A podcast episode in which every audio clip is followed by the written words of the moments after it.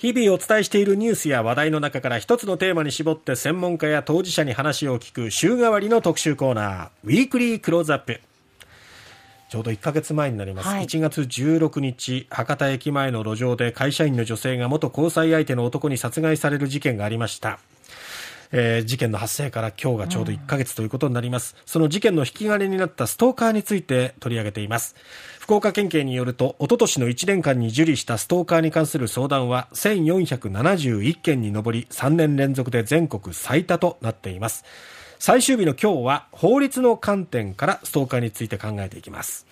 福岡市弁護士会の春田久美子さんです。春田さんおはようございます。おはようございます。おはようございます。さて今日はあのその事件、痛ましい事件の発生から1か月ということになるんですけども、うん、その事件自体、まあ、弁護士の立場から今回、どういうふうに春田さん、ご覧になりましたか？はい。あの自分の住むこの博多の町で、福岡の町でこのような痛ましい事件が起こってしまったこと、非常にショッキングでしたし、えー、あのまあ、法律家として日々こういう業務に関わってるんですけれども、非常にあのやるせない思いがいたしました。原田さんもやはり弁護士というお立場ですから、はい、こういう相談というのは、日頃やっぱり受けるものですか？はい。あのストーカーそのものでご相談を受ける場合もありますし、うん、一番多いのはやはり男女が、例えば特にあの離婚をしたいということに、別れたいということに絡んで、ええ、でも相手がということで、えそういう別れることに関してのお悩み相談が実際は多いです。やっぱりその別れ話のもつれから一方がエスカレートしていってっていうことなんですかね。なかなか別れられないということですね。これは感情的になるとね、余計に難しくなってきますよね。なかなか自分を客観的に見ることができない理性が働かないという状況に陥ってしまうと危険になっていくということですが、はい。このストーカー規制法というものなんですけれども、はい、まあ、これまで過去3回改正されたと思うんですが、はい、ここまでのまあ法律ができたところからの背景、ここまでの背景というのを教えてもらえますか？はい、あの今おっしゃられたように3回改正されて、えー、今日に至っています。もともときっかけはですね、えー、えー、1999年、平成11年、まあ、今から四半世紀ほど前にですね、うん、女子大学生が駅前で、えー、加害者グループの男らに刺し殺されたという事件があって、うん、あの桶川ストーカー殺人事件と言ったりもするんですが、うん。えー、この痛ましい悲惨な事件がきっかけになって議員立法で法律ができました。うん。2000年、平成12年の5月に、正しくはストーカー行為等の規定に関する法律という名称なんですけれども、成立法律ができましたね。はい、でまあ、簡単に言いますと、ええ。えー、法律では、えー、8つの事柄を付きまとい等ということで、うん、こういうことは付きまといに当たりますよという、まあ、いうことが決められてるんですね、ええ、例えば待ち伏せをする、見張ったり押しかけたりする、うん、それから行動をずっと見てるとかですね、うん、あとはあのあ会ってほしいというふうに面会を強要する、要求する、うん、まあ、いろいろあるんですけども、ええ、この8種類のことを付きまとい等というふうに定義をいたしまして、えこれを繰り返すことをストーカー行為に当たるというふうに定めています。うん、で、あの一番最近の改正は令和3年、2001え2021年だったんですけども、ええ。え GPS ですね、今時の、はい、GPS で相手がどこに今いるかを、うん、こっそりと無断で位置情報を取得するそういう機器を取り付けたり、うん、実際に例えばスマートフォンのアプリを使って、うん、えー、位置情報を取得したりする、まあ、今時ありがちな、えー、こういうこともこれも規定対象にしようというのが3回目の改正なわけですけれども、え。えー、そういうことに、えーを規制して、うん、そしてまあ違反した警察がですね、ええ。っと、もしそういうことをすると、あなたこれ、あの付きまといに当たりますよ、うん、ストーカーに当たりますよということを、まずは、えー、警告をする、うん、で、えー、警告をなかなか聞いてくれない場合には、禁止命令という命令を出す、ええ、そしてそれに違反した場合には、また違反したこと自体も罪に問えるというような、うそういう法律になっています。うん。やはりこう法律ができていった背景、改正された背景っていうのは、はい、事件が起きてからそうなんですっていうことですよね。えー、もうあの正直後追いですね、えー、時代のその背景、時代状況、まあ、主にはこういうことが実際に実態として起こっているよねと。いうことが声が上がって、法律が後追い的に、えー、厳しくなっていったり、規制対象を増やしていったりという感じですね。だからまあ、後から時代の実際よりも後から法律は改正されているという、そういう感じです。まあ、現行の法律では限界があって、事件が起きてしまって、えー、やはりここの部分を強化しなきゃいけないということで、改正にっていう道ができたり、まあ、一方で、技術の進化に伴って、これを使ってもっと規制しようとかっていう動きも、その GPS もそうですけどね、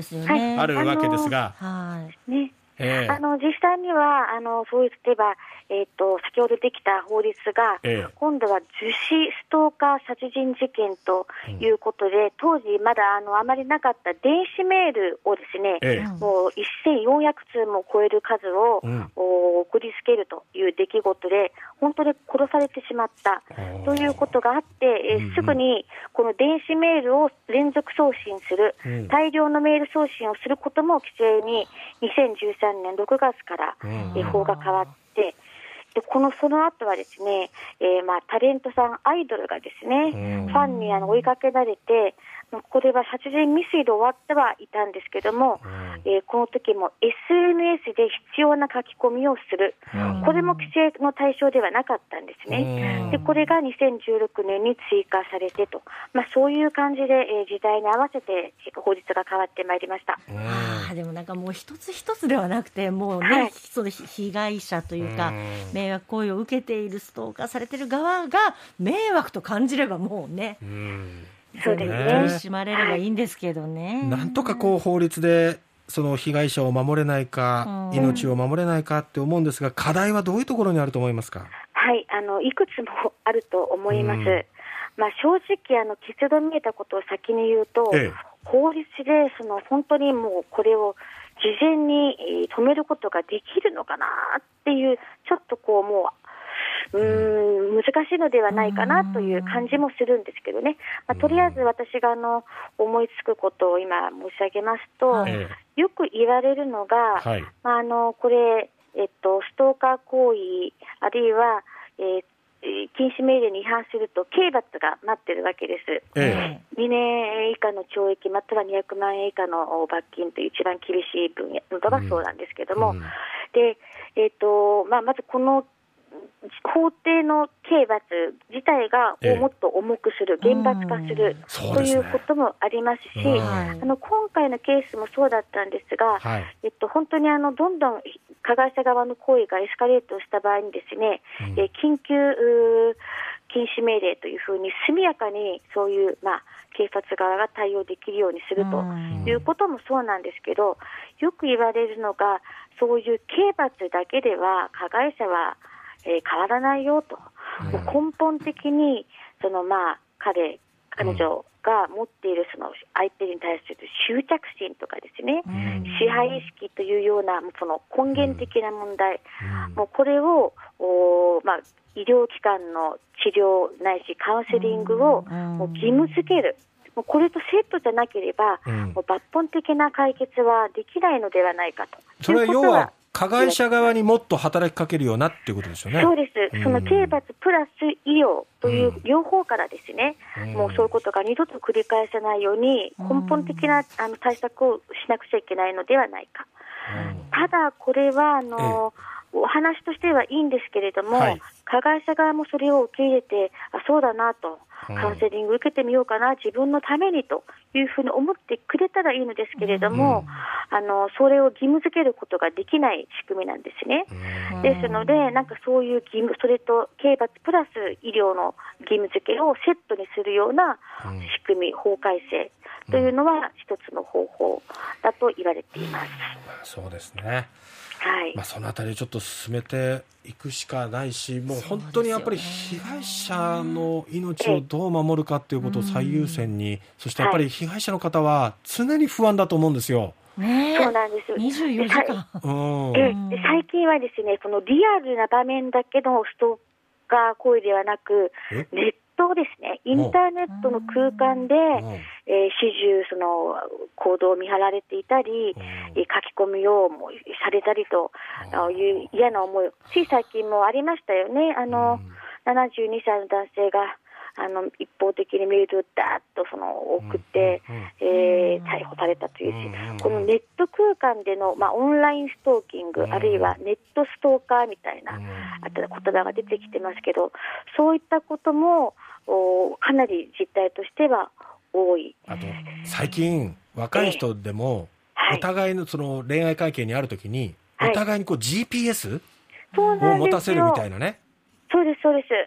で、でそれによって自分の身の潔白と、あのう、ん相手への思いみたいなあ、それを愛と置き換えるようなあところ。ありますよね。束縛ですね。あの、まあ、それが愛情だとされる側も時々勘違いなさったり、うんえーして、そういうことがこういう犯罪につながっていくというのは、もう本当によく指摘されるところですね。